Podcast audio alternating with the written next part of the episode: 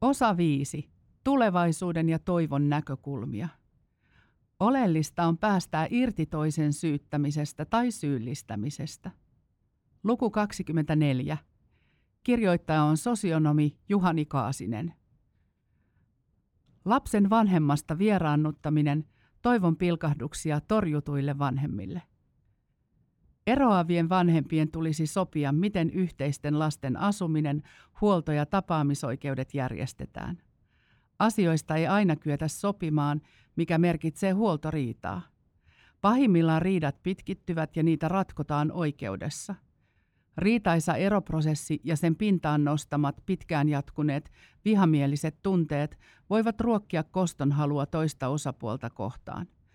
Äärimmäisissä tapauksissa yhteisiä lapsia aletaan käyttää koston välineinä, jolloin vanhempi pyrkii heikentämään ja jopa tuhoamaan heidän suhteensa toiseen vanhempaan. Tätä kutsutaan lapsen vanhemmasta vieraannuttamiseksi. Vieraannuttamisprosessin suurimpia kärsijöitä ovat lapset, mutta myös kohteeksi joutuneille vanhemmille kokemus voi olla erittäin traumaattinen. Tässä artikkelissa lapsen vanhemmasta vieraannuttamista lähestytään sen kohteeksi joutuneiden torjuttujen vanhempien näkökulmasta – Artikkelin perustana on Elatusvelvollisten liitto ryn tilaama ja Laurea ammattikorkeakoulussa marraskuussa 2021 julkaistun opinnäytetyöni. Työssäni tutkin torjuttujen vanhempien kokemuksia vieraannuttamista laadullisen teemahaastattelun avulla. Tässä artikkelissa kuvaan vieraannuttamisilmiötä ja opinnäytetyöni tuloksia tiivistetysti. Niiden mukaan vieraannuttaminen ei kaikista kielteisistä vaikutuksistaan huolimatta tarvitse merkitä vanhemman ja lapsen suhteen katkeamista, ja joissakin tapauksissa tämä suhde voi jopa vahvistua. Tämä antaa toivoa vieraannuttamisen kohteeksi joutuneille vanhemmille. Huoltoriita voi johtaa vieraannuttamiseen. Erotilanteessa toisesta vanhemmasta tulee etävanhempi ja toisesta lähivanhempi. Lähivanhempi on se, jonka luona lapset virallisesti eron jälkeen asuvat. Toinen vanhemmista on lain mukaan merkittävä lähivanhemmaksi, vaikka lapset asuisivat vanhempiensa luona vuoroviikoin. Niin ennen eroa kuin sen jälkeenkin molemmat vanhemmat ovat elatusvelvollisia lapsistaan. Eroavien vanhempien tulisi sopia joko suullisesti tai kirjallisesti lapsen tapaamisoikeudesta, elatuksesta ja etävanhemman elatusvelvollisuudesta. Sopimus on kuitenkin täytäntöönpanokelpainen vain lapsen kotikunnan lastenvalvojan vahvistuksella tai tuomioistuimen päätöksellä. Jos sopua lasten huollosta ja tapaamisoikeudesta ei synny, on kyse huoltoriidasta – Asia voidaan ensin yrittää ratkaista kunnallisessa perheasiain sovittelussa. Mikäli sovittelukaan ei tuota tulosta, viedään asia tuomioistuimen ratkaistavaksi. Tällöinkin tuomari pyrkii ensin siihen, että asia sovittaisiin ilman varsinaista oikeusprosessia. Huoltoriidat ovat tuomioistuimille monesti hyvin hankalia – sillä osapuolet tuovat oikeuteen useita keskenään ristiriitaisia asiantuntijalausuntoja ja todisteita väitteidensä tueksi.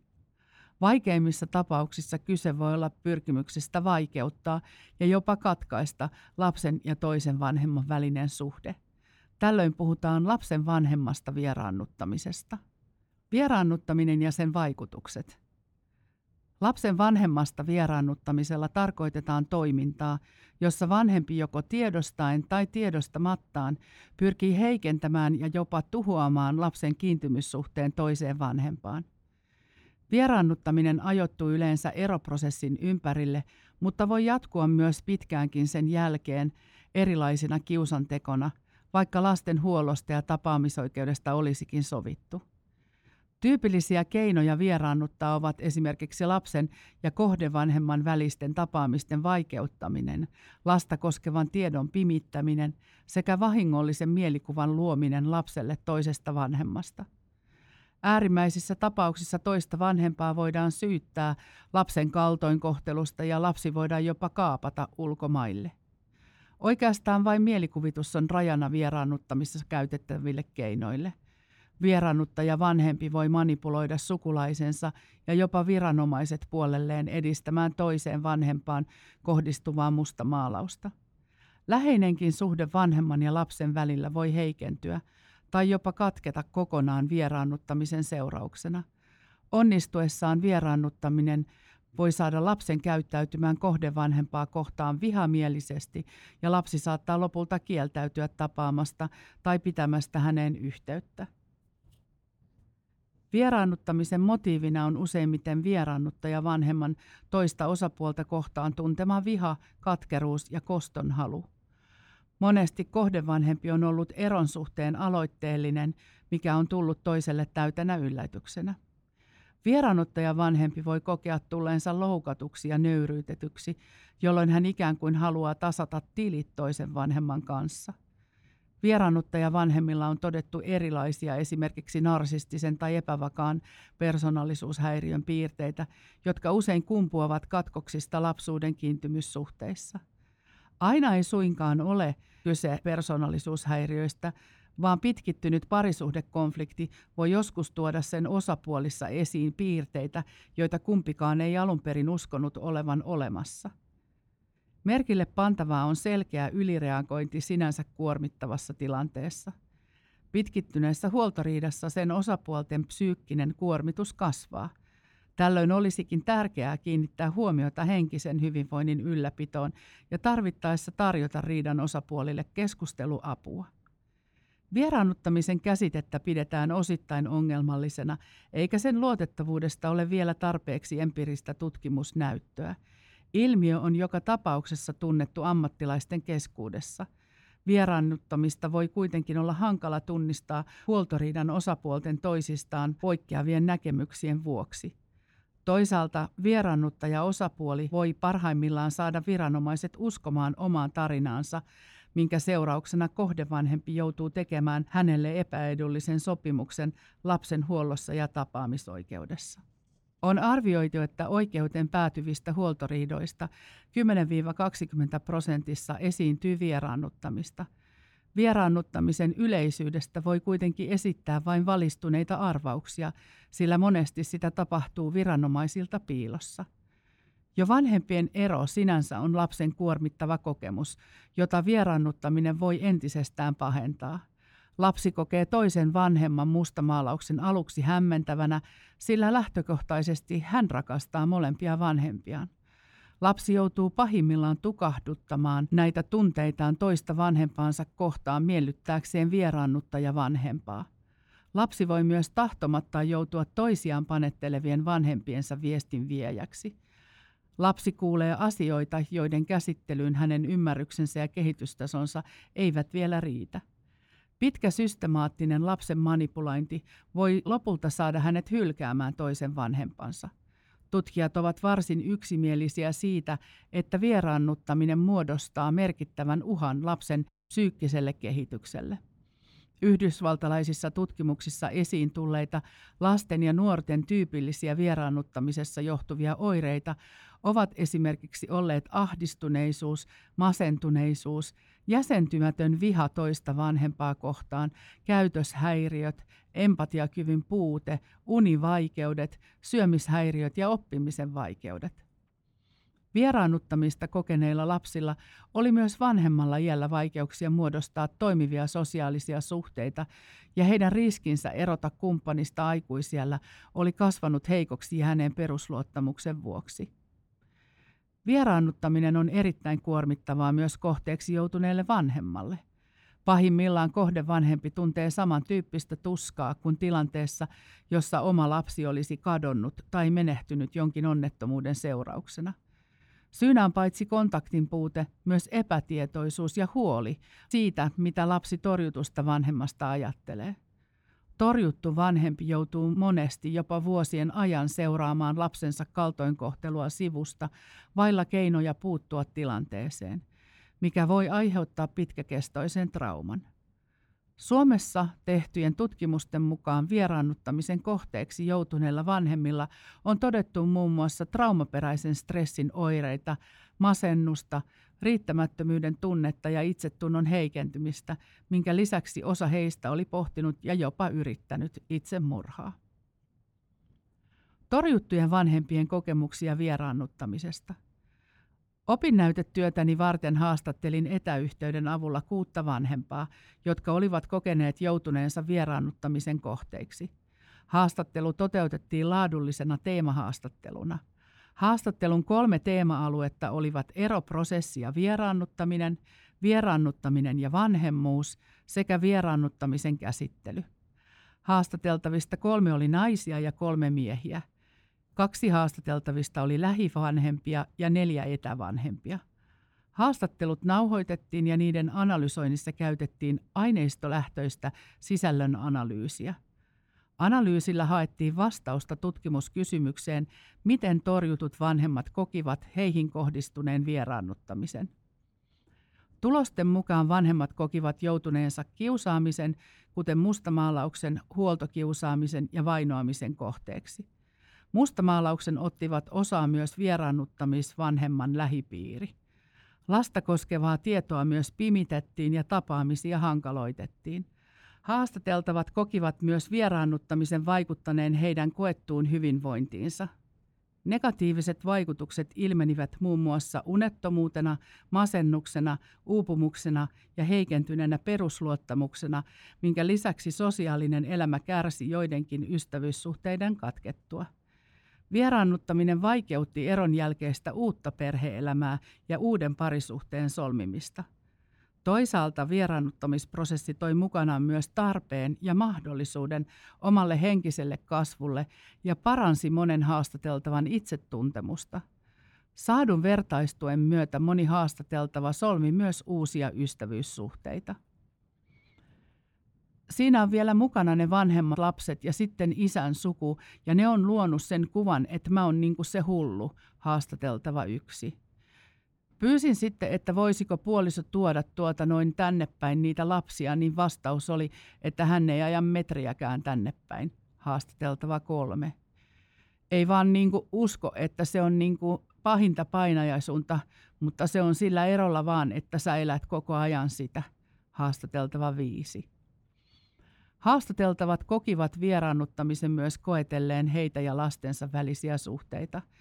Suhteiden lapsiin kuvattiin joko heikentyneen, pysyneen ennallaan sekä joissakin tapauksissa myös vahvistuneen vieraannuttamisen seurauksena tai siitä huolimatta. Vanhempien ja lasten välillä ilmeni joissakin tapauksissa kitkaa heidän palattuaan vieraannuttaja vanhempansa luota. Suurin osa kuitenkin koki, ettei vieraannuttaminen ollut heikentänyt heidän ja lasten välistä suhdetta. Kiinnostavaa oli, että osa haastateltavista kertoi lasten jopa kyseenalaistaneen väitteet, joita vieraannuttaja vanhempi oli heistä esittänyt. Kaikki haastateltavat kokivat vieraannuttamisen myös viranomaisilta saatuna huonona kohteluna, joka ilmeni erityisesti sosiaaliviranomaisten ymmärryksen puutteena heidän tilannettaan kohtaan. Haastateltavien mukaan heidän näkemyksilleen ei annettu riittävästi painoarvoa, minkä lisäksi he pitivät monia päätöksiä lapsen huollosta ja tapaamisoikeudesta oikeustajun vastaisina. Kokemukset heikensivät haastateltavien luottamusta viranomaisia kohtaan. Vieraannuttamisen alussa suhde tuota noin siihen vanhempaan poikaan, niin se lähti pikkuhiljaa etääntymään ja on etääntynyt edelleen. Haastateltava kolme.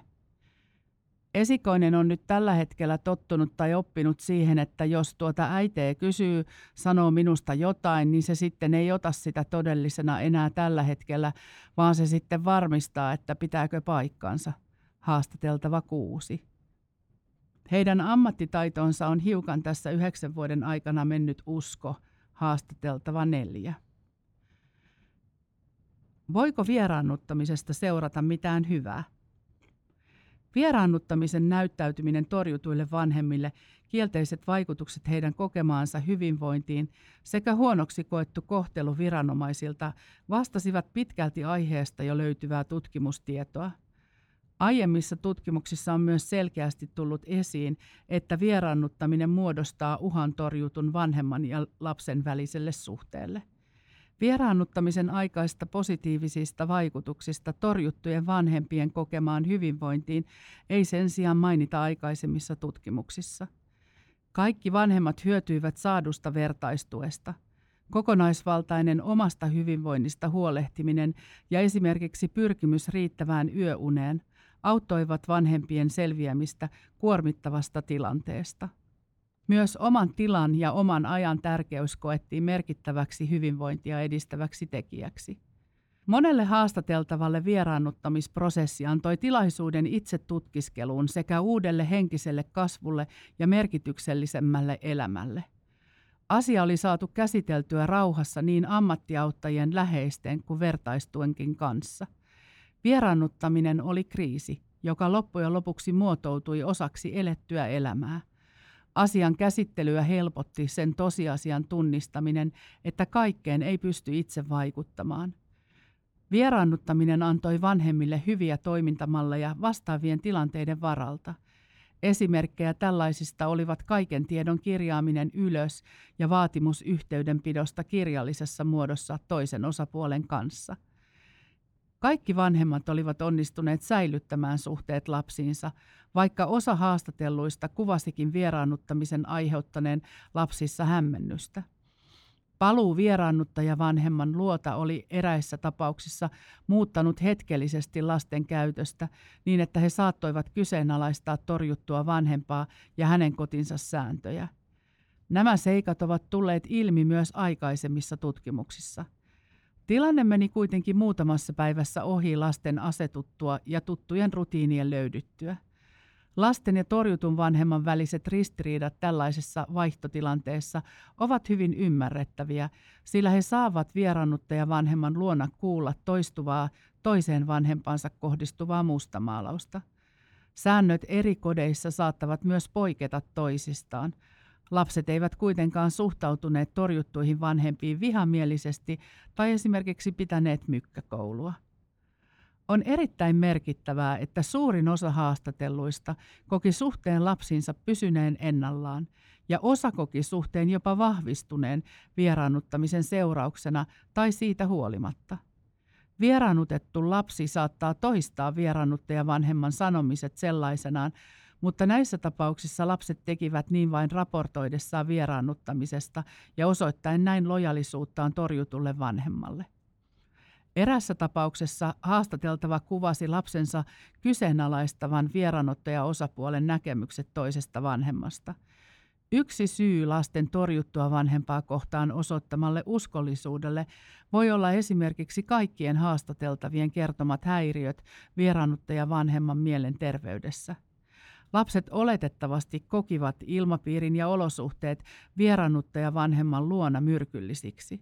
Haastattelujen perusteella vanhemmat ovat näyttäytyneet lapsille vakaina, johdonmukaisina, turvallisina ja heistä hyvää huolta pitävinä vanhempina. Lapsia ei myöskään ole syytä aliarvioida, sillä monet heistä kykenevät jo varhain muodostamaan asioista yllättävän realistisen käsityksen ja ajattelemaan omilla aivoillaan. Vertaistuki, asioiden käsittely ja lisääntynyt tieto vieraannuttamisilmiöstä auttoivat myös osittain torjuttuja vanhempia pysymään olosuhteisiin nähden rauhallisina ja johdonmukaisina. Nämä tekijät auttoivat ylläpitämään ja parantamaan suhteita lapsiin. Riitaisan eroprosessin jälkeen monen haastateltavan elämä oli rauhoittunut ja vakiintunut.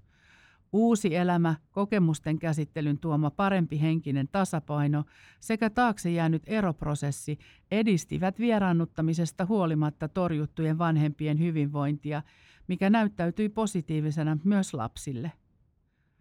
Osa haastateltavista kertoi ennen eroa olleensa vähemmän läsnä lastensa elämässä, sillä he kävivät töissä ja joutuivat hoitamaan enemmän perheen käytännön asioita, kuten kaupassa käyntiä. Lisäksi myrkyllinen ilmapiiri sai välttelemään kotia. Etäisempi suhde lapsiin voi olla huomattavasti alttiimpi vieraannuttamiselle. Näissä tapauksissa vaikuttaisi kuitenkin käyneen päinvastoin. Mahdollisesti lapset saivat eron ja erilleenmuuton jälkeen tilaisuuden toden teolla tutustua aiemmin etäällä olleeseen vanhempaansa.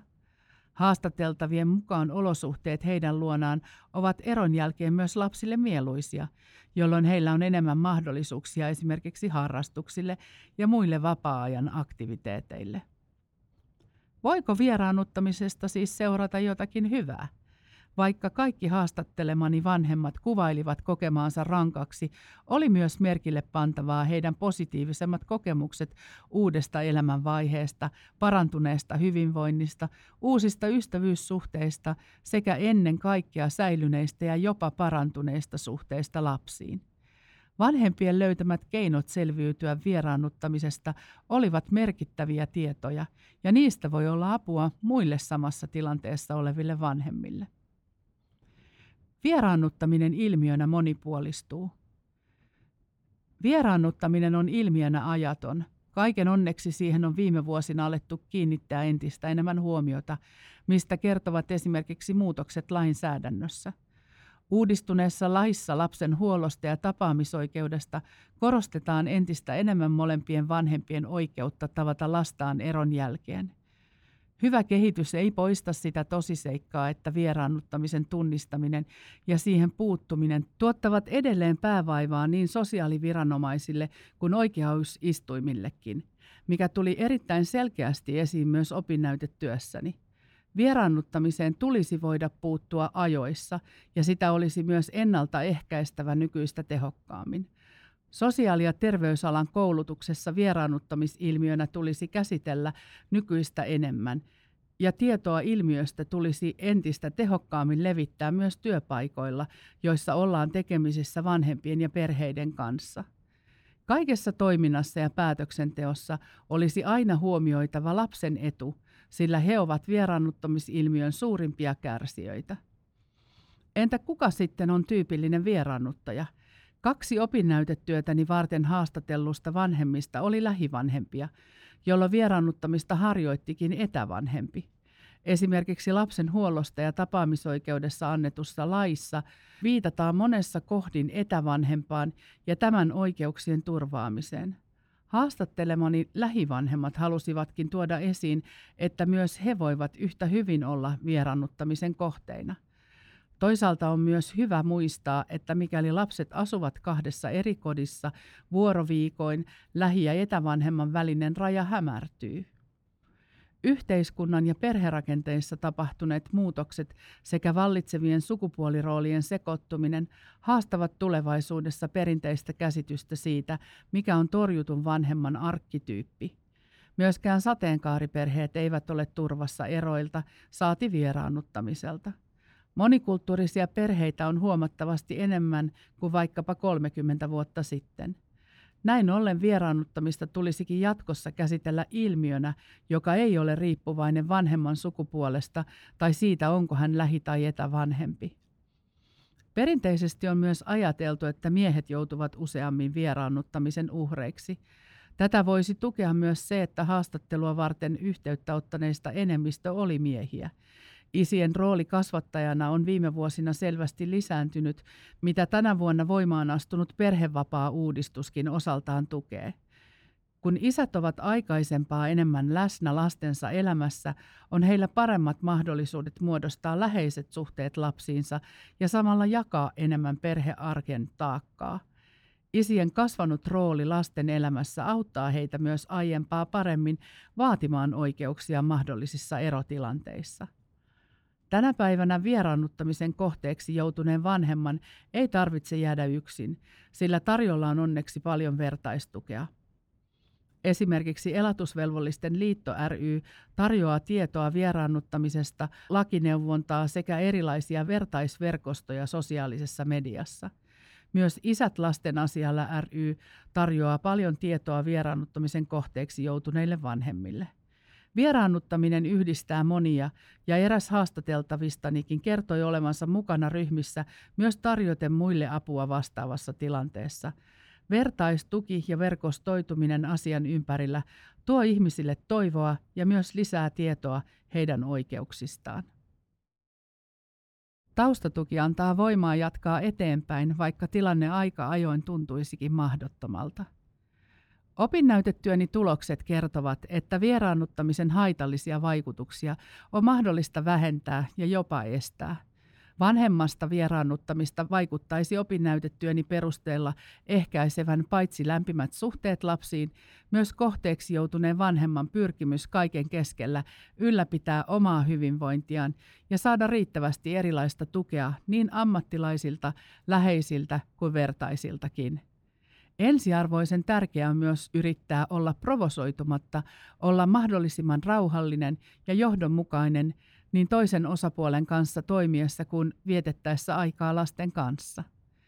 Tarjoamalla lapsille vakautta, rauhaa ja mielekästä yhdessäoloa on mahdollista torjua vieraannuttaja vanhemman pyrkimyksiä iskostaa lapseen kielteisiä mielikuvia toisesta vanhemmasta.